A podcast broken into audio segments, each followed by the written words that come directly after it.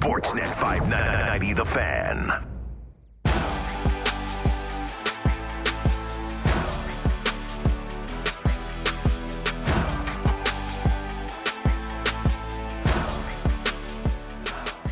Fan Morning Show, Sportsnet 590 Fan, Justin and Ailish.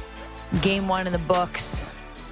Some learning lessons, some points of concern, points of confidence. Let's get the, the rundown from our insider brought to you by Don Valley North Lexus, where you can expect excellence online and in the showroom. Visit DonValleyNorthLexus.com.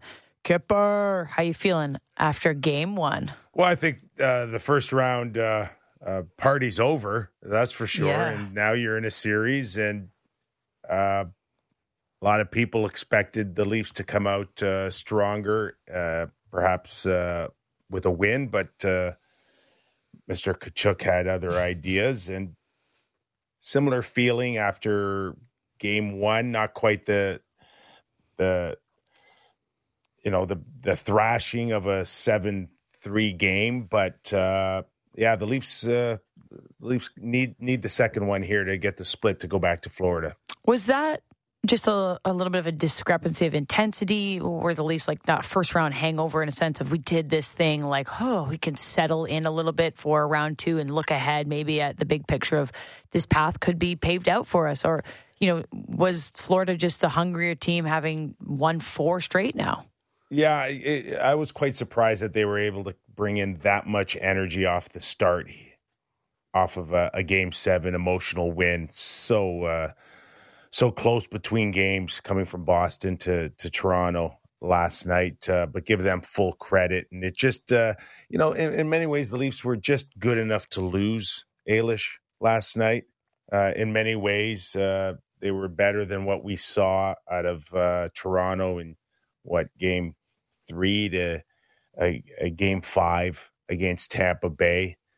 Uh, but a couple of key mistakes, not to pick on Jake McCabe, but couple bad decisions in that hockey game cost them and, uh, may have been the difference in, in the game. That and Bobrovsky, and like I said, uh, uh, Matthew Tkachuk came to play. So uh, the Leafs have their hands full, no question, going into game two. So we've been talking this morning about the feeling out process and how, you know, I guess we saw that against Tampa Bay, but we felt like we saw more of it against the Florida Panthers where it was, you know, two teams that just kind of gentleman's agreement, hey, let's go out and play and see where we're at and then we'll make adjustments. And I know we saw an adjustment from Sheldon Keefe in the second period switching up his lines, but like is there an inevitability with the feeling out process? Like why even Tampa Bay does this where it's like, okay, that was a bit of a strange game and then all of a sudden Jon Cooper gets to coaching. Like is the feeling out process in a playoff series inevitable in your experience? Yes, for sure. And you want to you want to push, but sometimes you don't want to rip the envelope open because one or two mistakes uh, can end up costing you. And I, I thought the Leafs uh, weathered a little bit of a storm early uh, by the energy uh, that uh, Bennett and and Tkachuk and Verhaeghe were able to kind of start and you know Nick Cousins uh, gets the first goal and I thought the energy started to shift in the second period. I thought the Leafs were in good shape. And then for whatever reason uh, Jake McCabe decides to join a rush late in the second period. Uh, that that's all about managing the clock. That's all about uh, you know taking uh, uh, your educated chances and that that one was just mind boggling to me. Uh, and then that led to the uh, the break for Verhaeghe that really I thought put the Leafs into a a situation where you're in the dressing room down a goal and going, okay, what happened? We just grabbed all this energy off of the Knies goal and the and the Bunting goal, and then we just handed it back to them on a platter. So um, that that's that's what you avoid that's the mistake, uh, Justin. You avoid this time of year, and mm-hmm. if it looks like it, it, it, if it looks like it's a, a bit of a chess match between coaches that you just spoke of, that's the reason why. Because you don't want the one glaring mistake that could cost you a hockey game. And I thought that was as pivotal as anything in game one. Well, that, that's kind of that's interesting to me because like Jake McCabe is not doing that in Game Six in Tampa Bay, right? Like, so why isn't it a Tampa Bay Game Six attitude brought to Game One versus Florida? Yeah, uh, good question. Uh, my my quick answer on Jake McCabe: inexperience. Mm. I never played a playoff game going into this year and I think that uh, it, it might have that moment might have got ahead of him. Uh, even in the third period, that the the thought that you're going to get a good licking on Matthew Tkachuk uh, when all you ended up doing is taking a delayed penalty that ended up uh, being a, a, huge factor uh, on the goal that lost you the chance to come back. Let's put it that way. Mm-hmm. Um, and uh, Montour uh, buried the game off of two decisions by Jake McCabe, and that's that's what every player tries this time of year to avoid. Don't be that guy that that that that hands it on a platter to your opponent, and and that's what uh, that's what the coaches constantly deal with uh, uh, in their in their uh, chess match, if if if that's the phrase you want to use. Yeah, and scoring on that delayed penalty got, gave Paul Maurice the opportunity to flash the one rather than the two because uh, they scored on that delayed penalty. Uh, and you mentioned chess match. That's one of the big pieces that it seems Paul Maurice is going to play at least right now. You mentioned uh, Matthew Tkachuk. Dealing with him and his presence, uh, I feel like Sheldon Keefe went, at about, went about it sort of backwards. So I'll ask you, what's the proper way to deal with Matthew Tkachuk? And a, a team that's not a one line team, but a team that's built primarily middle class. I mean, Alexander Barkov's obviously an elite player, but in talk about like threat level, it was Tkachuk and his line. So, what is the best way to yeah. deal with that line if you're the Maple Leafs? uh, that's a good question. Um, I, I, can't recall, guys, uh, even my in my era, a, a player like that. He brings so many weapons uh, to beating you and it's it's not sometimes as uh, you know uh, obvious uh, when he's out there. Uh, he's almost like a chameleon. Sometimes he could just hide and and all of a sudden make a great play down low. Sometimes he could just kind of lay low in the weeds and then have a huge hit. I think on uh, Mark Giordano, and then he can make an amazing play uh, offensively that can garner the type of numbers that uh, are comparable to Connor McDavid and, and Draisaitl the last few years. Uh, the Leafs are going to have to figure something out here, and and to tell you what definitively it is off the top of my head, uh, I, I, don't know. I can right now uh, because he brings so many uh, subtle, magnificent plays to the to the game. Uh, do you want to challenge him one on one? You want to go physically against him? You want to try to pull him in? That that's when he's at his best too.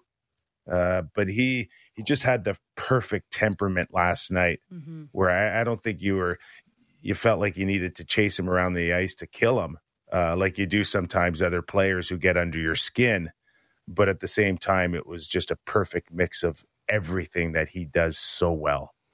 Well, I'll give you my theory on what they should do. Uh, you mentioned all the nuance and all the little things he does. I mean, I think all those things, and not not exclusively, but the best of what Matthew Tkachuk does is deep in the offensive zone. So, how to keep him out of the offensive zone? Well, play on the offensive yourself. And it seemed like early on, Sheldon Keefe was trying to keep Austin Matthews away from the Matthew Tkachuk matchup. They did switch that. They had him with Marner, and they saw a lot of overlap with Tkachuk in the second and third periods but it seemed like they were letting Matthew Tkachuk and the deployment of Matthew Tkachuk dictate what happened in the first period, throwing either the second line with Marner and Tavares or the fourth line against Matthew Tkachuk. So why wouldn't it be, hey, let's just make him chase us around rather than chase him around? Yeah, and and Sheldon talked about that uh, uh in his post game comments. Uh, you know, he talked about uh, needing to change it up, and if you, if you really take a close look at that first goal, it was Tavar, it was uh, Tavares, uh, Marner, and Järnkrok, and you know I'm not I'm not thrilled with two right-handed shots uh, in between uh, Tavares and Marner and Järnkrok ended up getting uh, crossed, and I don't think Mitch looked uh, very comfortable on that side at all. And uh, Tkachuk was able to kind of take advantage of it. So, you know, Sheldon did a, a better job against him uh, once the game got settled and he got to change the lines up a little bit. But you got to be careful with that too. Uh, it's it's unsettling for the players to constantly wonder who they're going to play f- with from shift to shift, um, especially uh, after you lock in Matthews and Marner. So I think he's going to have to figure something out for Tavares here. It's a it's a constant feel five on five. We know Tavares is great around the net, uh, and we know he's he's locked in on the power play. Uh, but there's a whole lot of five on five hockey uh, uh in the heart of the game where you're you're wondering, okay, uh, is it going to be Nylander? Is it going to be Marner? Uh, Sheldon has to find a way to lock in a better look consistently for Tavares, backing up Matthews. And last night was a bit of a challenge certainly a reason the Maple Leafs weren't able to to close that out with Sergei Bobrovsky, kind of like a vintage Bobrovsky Vezina performance. Um, I just wonder how much that might change your perspective of how the series could go if they can't or they haven't won the goaltending series uh, battle game one.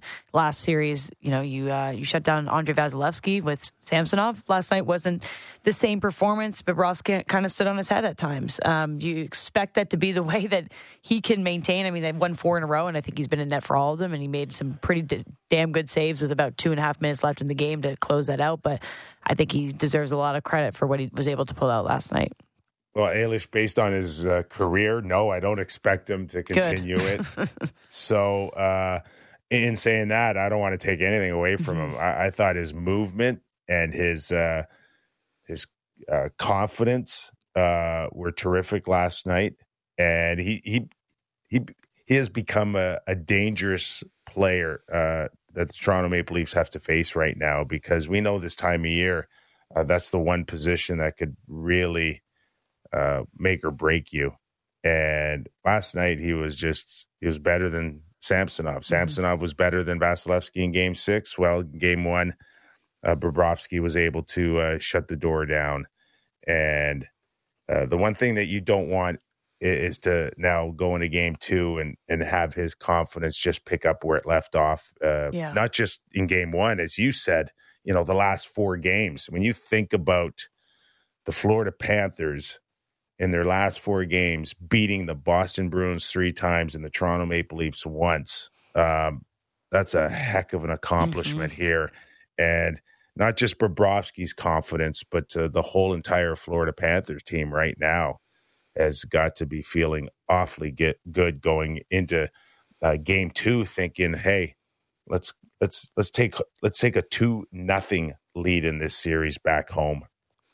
Someone that's been showing a level of confidence and finally got an opportunity to, to like solidify his moment was Matthew Knies. He was able to to solve Bobrovsky gets his first NHL goal in the playoffs, assisted by Austin Matthews. Just a really nice moment. Obviously, the fan base loves the kid already, um, but just how that might bode for his confidence. Well, he's already become a staple in the top six. I think he's just improving almost every game. I still think there's some areas to to shore up, like the D zone, but the the kid is just he's playing with some energy and some fun and maybe a looseness that the Maple Leafs might need.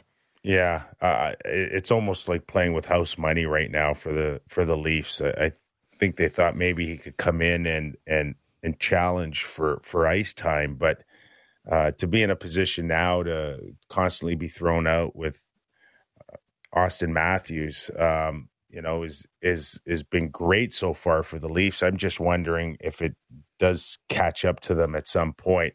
Like when you really think about the ask of Matthew Knies coming in so late in the season and, and trying to play an, uh, a huge part in, in a playoff run, uh, uh, it's mind boggling uh, what he's been able to do so far. But he's got he's got some swagger.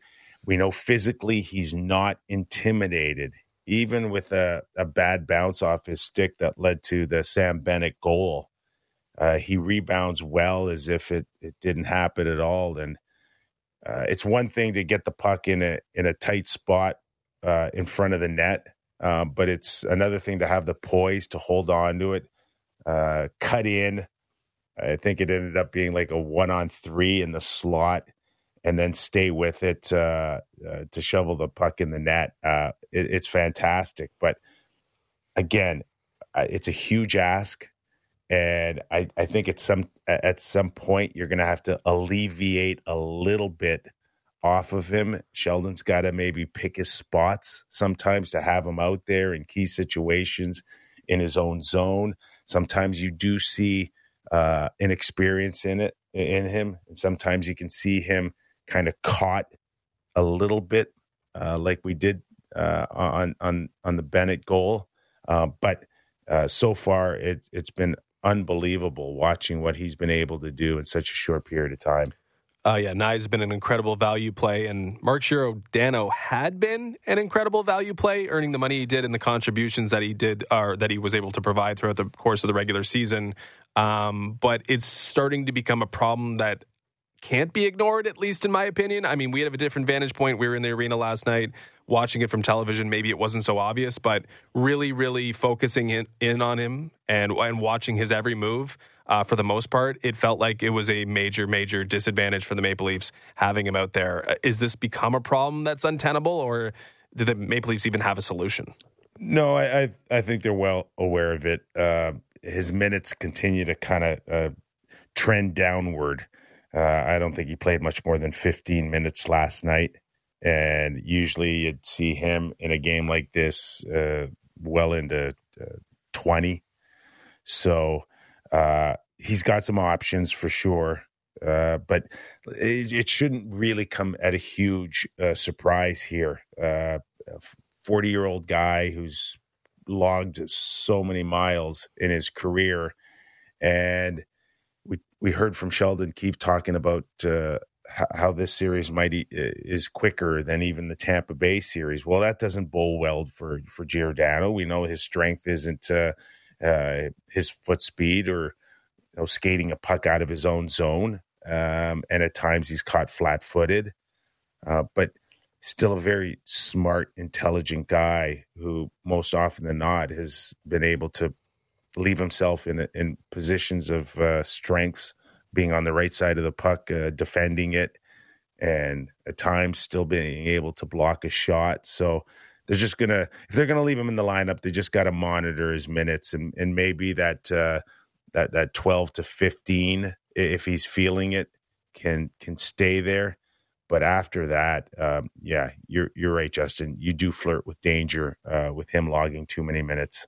It almost feels situational too, because like I'm trying to identify what Florida Pan- the Florida Panthers do in an elite way. Like, yeah, Matthew Tkachuk is elite, but a top line with Matthew Tkachuk and Nick Cousins, Sam Bennett, like it shouldn't strike too much fear into your heart. So we're trying to figure out what exactly they do so well. How can they tilt the, the advantage in their favor? And really, if I've identified anything that they do extremely well, it's forecheck and put pressure yeah. on defensemen who may not be able to move the puck, uh, you know, in the manner that Morgan Rielly does. So yeah, it feels like if there's an elite trait, it's that. And against Morgan or against Mark Giordano, rather, that could really cause problems on a, quite a few defensemen that the Maple Leafs have. But do you see it the same way? Like that forecheck, it's hard to like, oh, it's maybe it's hard to measure that. Maybe it's hard to like rank that against other teams. But the way that the Florida Panthers play without the puck in the offensive zone, is that one of their great strengths? Oh, without without a doubt. And then it's the, the those those fast twitch muscles that kick in and those quick turns uh, and again, Giordano's in a situation where if you're going to stop and start and cross over, uh, not necessarily to his strengths anymore. And again, that that first goal was a prime example of a of an amazing forecheck, keeping pucks alive. Um, and if you if you don't get clean outs uh, and, and, it comes back, uh, those guys can take full advantage of it. They did against Boston and they did against uh, the Leafs in game one. It's important context too because I was trying to identify like one real positive for the Maple Leafs, and I feel like physicality was not only not an issue, but maybe they were the more physically capable team. I mean, there were a bunch of open ice hits that might tilt your thinking a little bit there, but then I probably have to check myself because that forecheck was a lot more effective from the Florida Panthers, and that's a big yeah. part of the physicality game. Well, and we saw some big hits, but you cannot chase those hits. Mm-hmm.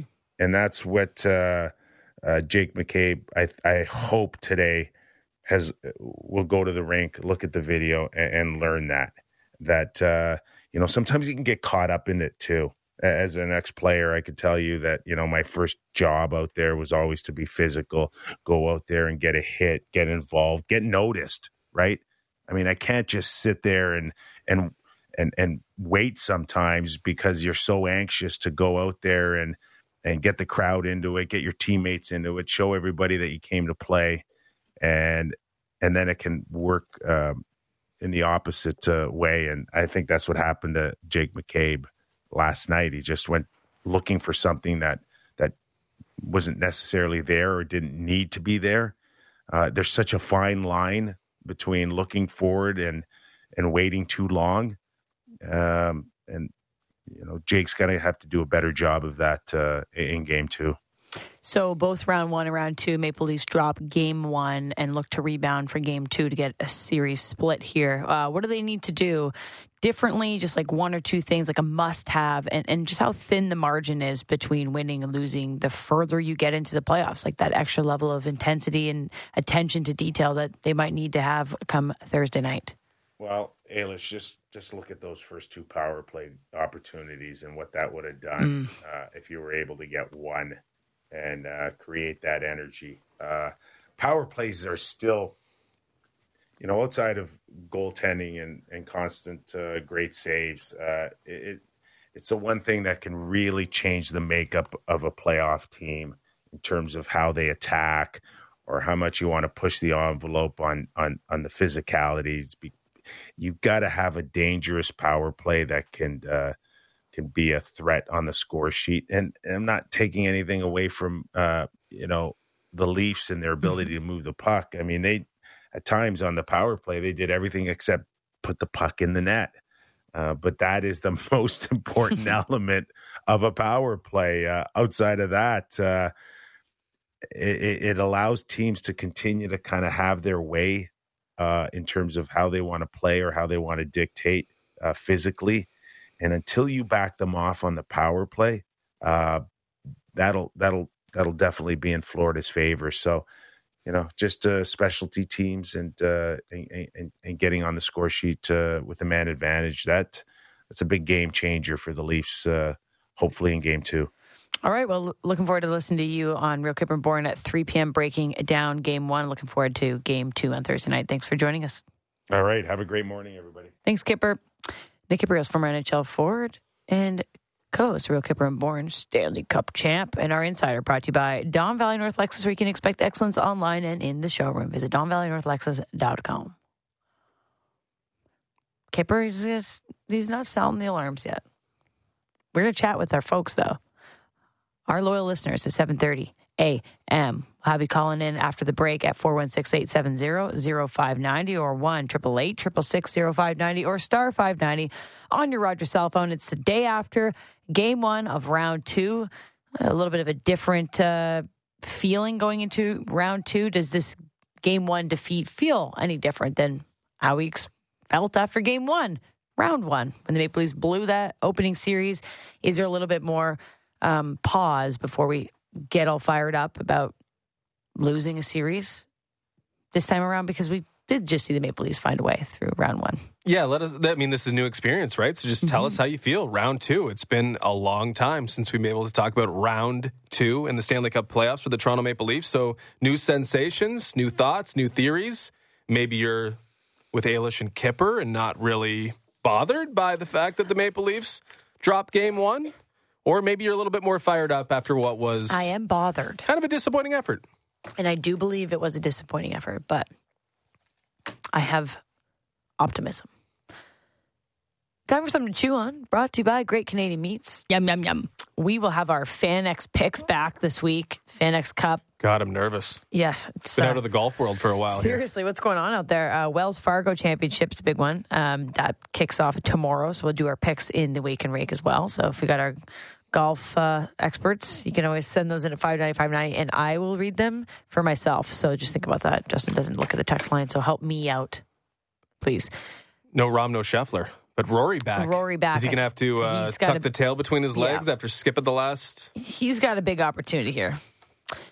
So uh, I, bring, that up because our chew is golf related. Um, might be a real indicator that Tiger is on his way out as uh, he parts with longtime caddy, Joe LaCava, 12 years working for him. He's now accepted a full time job with Patrick Cantlay. Mm. So he's moved on to bigger and better things. From the most beloved to the most hated. exactly. Couldn't be a more disappointing decision. Uh, but they parted ways, and I mean, Cantlay's fourth ranked in the world. Um, but the decision, Kappa said, "quote Tiger's not going to play much going forward. Obviously, he's not retiring, but he's going to play like two to six tournaments a year." Tiger and I have talked about it. If something were to come up, feel free to do something. And when this opportunity arose, I checked with Tiger. He said, You're crazy not to take this job. So go forward, win some tournaments, and have a great time. I never really thought about this when considering the Tiger Woods um, situation, mm-hmm. like where he's at in his career. Yeah, if you're the caddy, you're like, hey. like, I know Tiger makes a lot of money still in different ways, mm-hmm. uh, but how much of that does Joe LaCava get to see? Like, if right. he's just on the sideline, usually. He's not getting the sponsorship money, yeah, right? You only make the earnings on the PGA Tour, whatever tour you're playing on. But uh, I do uh, think that he probably has I him could on. be wrong with that. He probably has him on, like, I'm sure some sort of him. payroll. But like, if you're not going to be out there trying to win these premium That's events, true. are you really maximizing your earning potential? So you feel like you're kind of stuck there. But like, also, your Tiger Woods is caddy. I'm sure that's lucrative. And Patrick Cantlay is certainly like competing in all these tournaments, and I think number four in the world right now. Like he's got opportunities to win money at these tournaments that he's at. But I mean, your Tiger Woods caddy. I think you're doing all right. What do I you don't think? think he's struggling to afford his lifestyle. What do you think he's doing though? Is it like a permanent vacation that he's on? Who Tiger? LaCava. Like eh, if you're you're not his coach, you're not his swing coach. You're not like hanging out by the bag and giving him swing tips. You are the guy who is supposed to know the course that he's playing. I would think that like he's just doing research, research yeah, and development. I think, he'd be, I think he'd be around, like you know, at least hearing what the, the swing coach and what you know what Tiger's working through. So when you are caddying, in a tournament, you're not like, I guess so. oh, wait, your swing looks so different. Where'd you, like, you know, you, I think you're dialed in all the time. You're not probably carrying his bags. You got to some and free, from the you car. got some free time though. You're not traveling around. sure. You're not grinding out at different courses, getting. I just don't think he's in yardages. Cabo like with his feet up. Like I think he's around. I think he's probably still an integral part of Tiger Woods' and they've been together for so long, right? They've probably created a real bond, but also a real I don't know, uh, routine that they go through, right? I suppose Tiger's gone through caddies though. I'm not sure how long LaCava's been on the bag. Twelve years. Twelve years. Okay. I mean, he's yeah, he's probably all right. Work life balance probably pretty good for old Joe okay. LaCava. Anyway, we'll do our uh, FanX Cup picks, the Wells Fargo Championship this weekend. And we will go through that. Twelve years though, he did miss the prime. Yeah, so maybe he's broke. He's just spend- he's right. spending all his money on that work life balance. All right, we're going to take a break because it's time to hear from you. 416-870-0591, 888 your star 590 under Rogers cell phone a day after game one. Dust is settling. How are we feeling? Let's look towards game two. Any tweaks, any things that need to change? As Kyper said, score in the power play, score more goals than the other team, and you win the game. It's that simple. How are the vibes after doing something the Maple Leafs hadn't done in a long time? Settling in. Hopefully, it's a, it's a better performance Thursday night. We'll chat with you, Leafs Nation, on the other side of the break on the Fan Morning Show. Sportsnet 590 The Fan.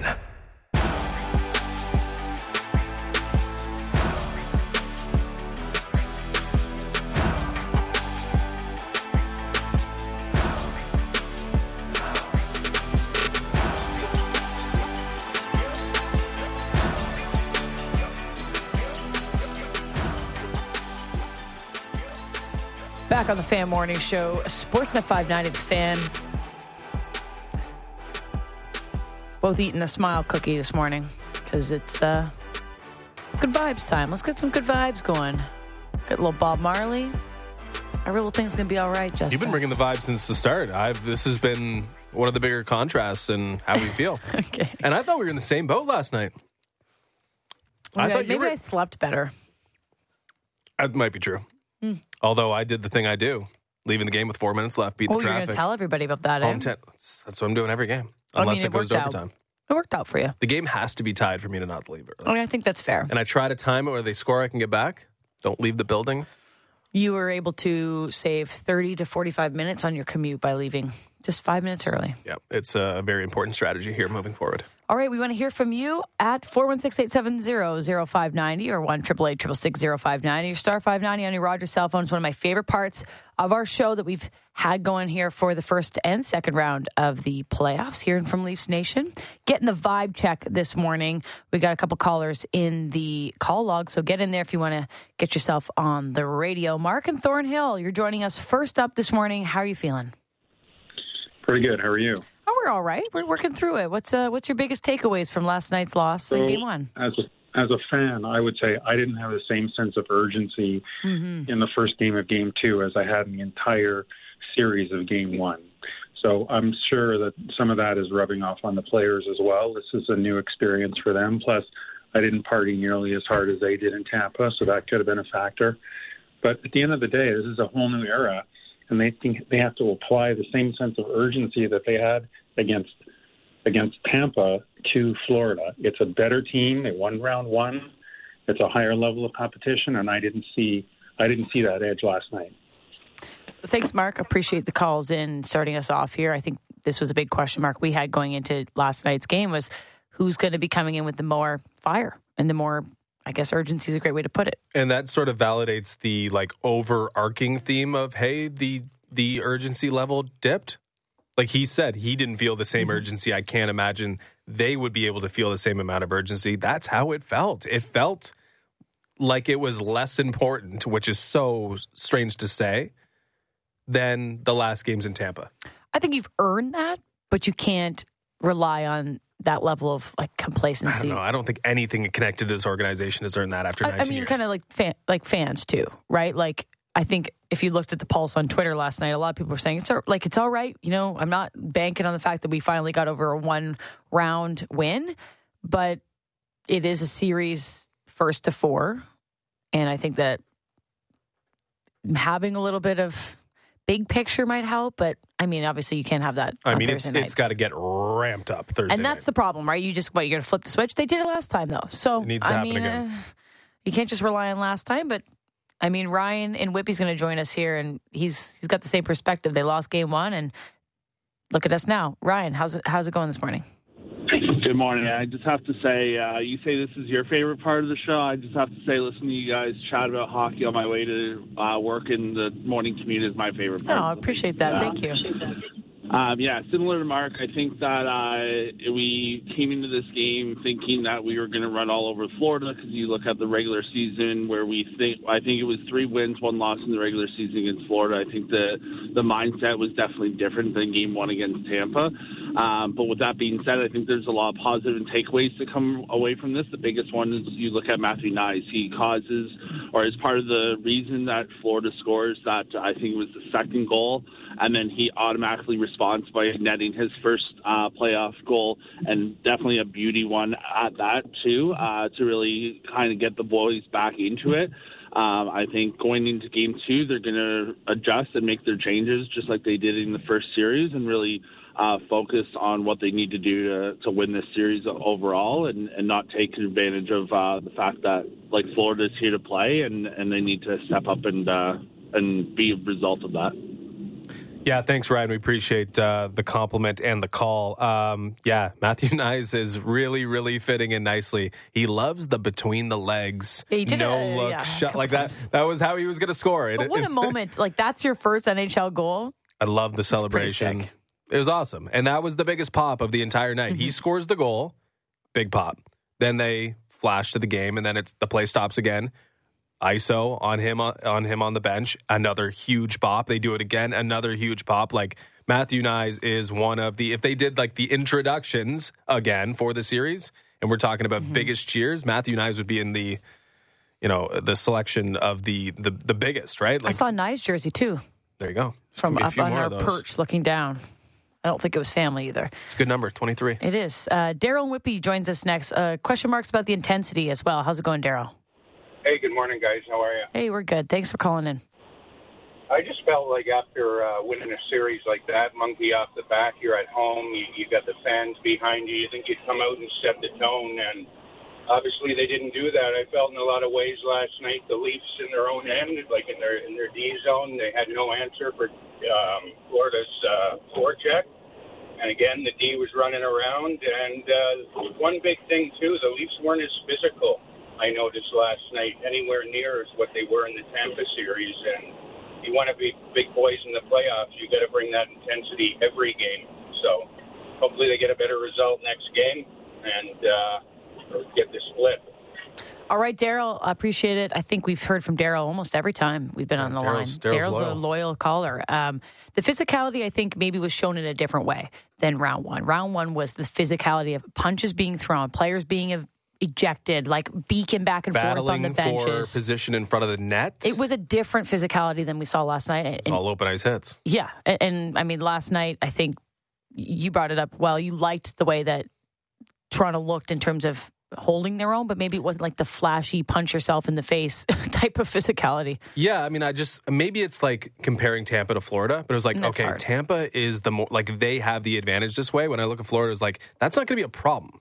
But maybe they took that for granted. Maybe they didn't feel as much mm-hmm. contact and they weren't battling for position in really important areas. They did land a bunch of open ice hits that were nice, but that is ultimately window dressing. It's not going to result unless, you know, there's like a playoff it. But a battle won in front of the net more important than an open ice hit at the red line.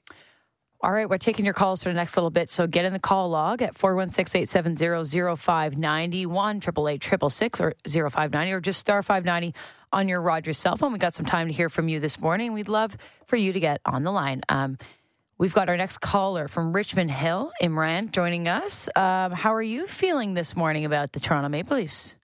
Well, um, plethora, plethora of emotions here. Uh, you know, I, I, I'm celebrating with a lot of the uh, longtime fans who waited the 20 years to see this uh, first round win and move on to the second. So, um, funny story. I remember back when the Leafs were in the playoffs, way back when Darcy Tucker was on the team, and I remember back then uh, he wasn't playing. He broke his arm, but he was still, you know, obviously attending the games. And I went downtown to support, and he was leaving the stadium, and I sort of, he was, uh, I guess it was just outside where you get to a traffic light. I'm like, if he gets a red light, I'm going to get to the car. If he gets a green light, I'm not going to get to him. Took my flag, got to him, was out of breath. I'm like, Darcy, you're my favorite. Please sign my flag.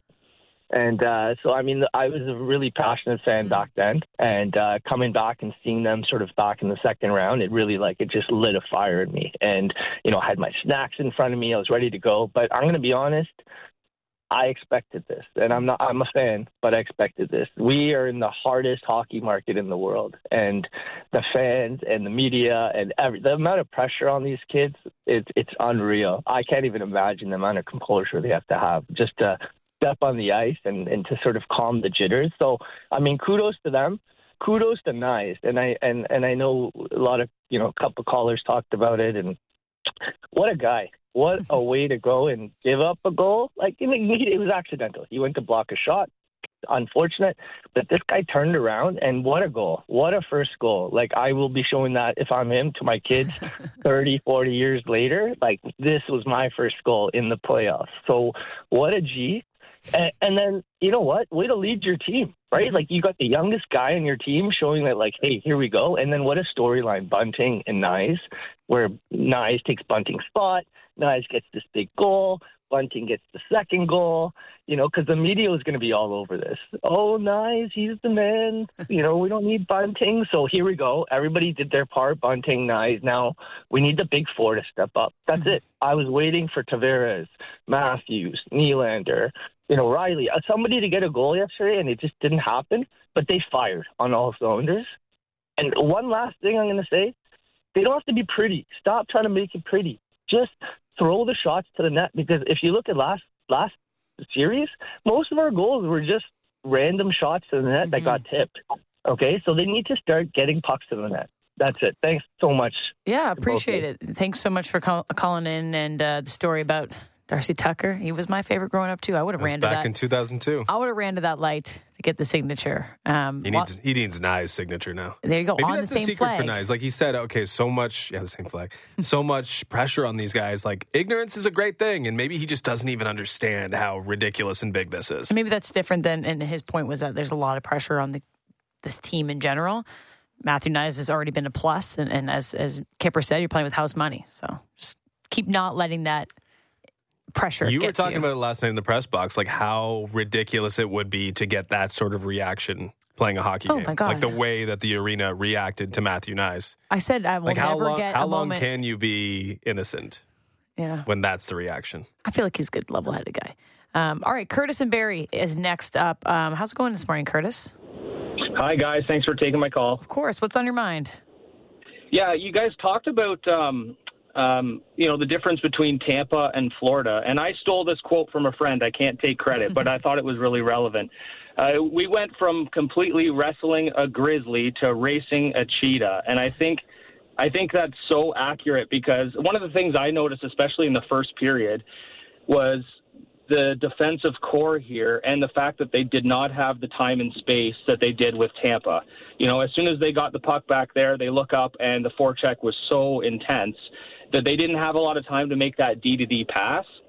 And uh, they mentioned it in the in the first uh, intermission there, and you could see the adjustment happen in the second, where they would get the puck back and then they would fire it up fairly quickly, which is what they didn't really used to do with in the Tampa series. And I think I think this team will come out on top, but you could definitely see that it was quite the adjustment in terms of defending against the forecheck. And then if we can chip it up and high like that and get some uh, odd man rushes, I think we have the firepower to come out on top. So thanks for taking my call. I'll hang up and listen. Thanks, guys. Perfect. Uh, Curtis and Barrie and Curtis's friend with the wrestling a grizzly to chasing a cheetah, racing a cheetah is a great analogy. It is a different, completely different team. Like this was a fast paced, aggressive game, and I think maybe the Maple Leafs are caught on their heels a little bit.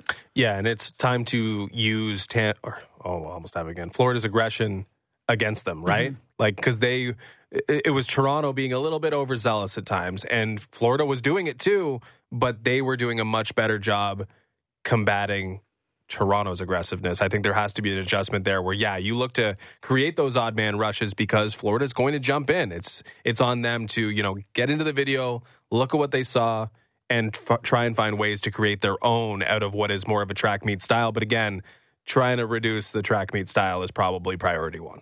Get more to the grizzly bear. Yeah. Slow it down a bit. Um, okay, I think we have time for just a couple more callers, so we'll head over to George in Toronto. George, how's your vibe check this morning?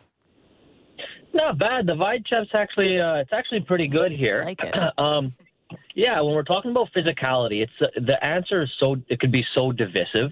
Um, I think the Leafs came out physical uh, last night. I mean, when we're talking about physicality in the corners, physicality in front of the net, I think you hit the nail on the head. We weren't, but those open ice hits really make really you know they get the fans going, and that's that's one of the big things, right? Like. Um, a few days ago we were talking about getting the fans on their feet and if you're losing 4-1 like we were uh, last series get on your feet. It makes a difference. It makes a difference. Well that open ice hit does that. And when you can uh, keep Tkachuk you know keeping his head up when he's uh, skating along the boards because he knows he's going to get hit that's a that's a big difference. So when you're playing with that kind of physicality I think it really makes a difference in the series and uh It'll make a ser- uh, difference down the road as well. I think it's a it's a huge important part of the game, and we haven't seen the Leafs play that kind of hockey in a long time. So so that was nice to see. All right, George. Well, thanks for calling in this morning. Um, the physicality is certainly top of mind, and I think it's a big contrast, obviously, from Tampa. But um, at the point about Matthew Tkachuk is he got he got hit quite a few times. He bounced right back up and didn't even faze him. Right? He's just like he was very. Uh, very quiet in terms of like the theatrics. He just Yeah, it didn't affect playing. him. He kept playing. Yeah. It was a He bit did- he- scary. He, did a nice job dealing with uh, being sort of a marked man or at least being targeted uh, with those open ice hits. But yeah, it's like, oh, were they physical? That's kind of the debate. And and you nailed it with the call being divisive. Yeah, because they were they had that that window dressing, that stuff that looked really nice. But did you win enough battles in like key areas and corners in front of in front of the net? You'd have to go back and watch the game to tell yourself that that was true. I think we have time for one more call. Danny and Collingwood are wrapping up our calling segment this morning. How's it going this morning, Danny? Good morning. Things are good. Uh, no complaints, really. Um, hard not to be disappointed, though. Um, yeah, I, not hitting the panic button, but hard not to be disappointed. I mean, the game was there for the taking. I think if we're being honest, the Leafs. I, I believe the Leafs are the better team, more talent. You know, even both our goals were real good goals. Theirs were scrappy as a result of gaffes a couple of brain farts, even you know that led to them having the man advantage. Um, yeah, I just I think if the Leafs play their game, they'll win the series. So the the long game, Leafs are going to come out on top. But last night, hard not to wake up disappointed. I think if uh, you're a Leaf fan this morning, because that game really was there to be taken. I think. Well, Danny, appreciate you calling in, wrapping up uh, the calls this morning. Thanks to everybody else for getting in the call log. Uh, we love hearing from you. Uh, disappointment is certainly justified, especially for fans, right? We waited a very long time to see that team come out and come roaring out into the second round, and it, it was you were left wanting more. Good thing is, I think we can see more from this team, and that's a, a positive spin yeah. on a night that you know which went, went a different way. I think there should be disappointment. I think you can be a little bit annoyed by what you saw. Um, you can be very critical, but at the end of the day, it's hard not to look at that matchup and that game and be like, Toronto is the better team, and they should win four of the next six games. I feel like what if we came on here this morning and they gave their absolute best and they still weren't looking like the better team? Bit more anxious, nervousness, energy. They can play better. They certainly have every opportunity and every history now, short term history of, of doing so in the first round, flipping the switch. Can it be done? They got a good opportunity Thursday night. They probably should uh, address that as a must win. You know, you can't be going back to Sunrise to FLA Live, where apparently now you can get tickets. We'll see. I don't know. They tried to go back on the Canadians not being able to buy tickets, whatever. There'll be Leafs fans there. But you can't go there down 0-2. I think that was part of the ticketing thing. Like, let's throw let's throw the Florida's campaigning. Let's throw the weekend out of whack a little bit. Maybe got to work all next week. Yeah, maybe you don't want to rip down for a night because you got to fly back Monday morning or Sunday night after the game. Yeah, maybe a lot of flights Sunday morning going home, and it's like, oh, you already you missed the game, and you already mm. booked into this flight. Interesting. Something spooky up in the air, but yeah, game Thursday, then game Sunday. So a little bit of a different schedule for the Maple Leafs. See how both teams deal with a bit more rest, a bit more time off in between games. Could keep them real fresh, or could keep you sitting, you know, uh, getting a little sluggish or slow waiting. Ooh drop game two and you got to wait for game three, that's not a good situation no. to be in. Uh, the urgency needs to be extreme for the Maple Leafs in game two. All right, we've got another hour here on the Fan Morning Show. Hailey Salvian's going to join us on the other side of the break. Our girl um, joining us to talk about kind of a league wide look as well. How about the Seattle Kraken last night. Steal and run from the Dallas Stars. Joe Pavelski with four goals, still an OT loss. Kraken with a win. Panthers with a win. The underdogs kind of kicking things off sharp here in round two. And we're giving away tickets to Aerosmith as well. So you want to stay tuned to get the code word for that. And then Ed Jovanovski is going to join us at seven or eight thirty to wrap up the show with a baby wake and rake. So send your picks in as well at five ninety five ninety. Final game of the Jays Red Sox series. They've dropped both of these games. Looking for a bounce back. That's 7-10 first pitch tonight. And who's on the mound, Justin? Alek Manoah. And who's on the other side? Alec Verdugo. Big drama tonight at Fenway. All that to tee up uh, in the final hour of the Fan Morning Show.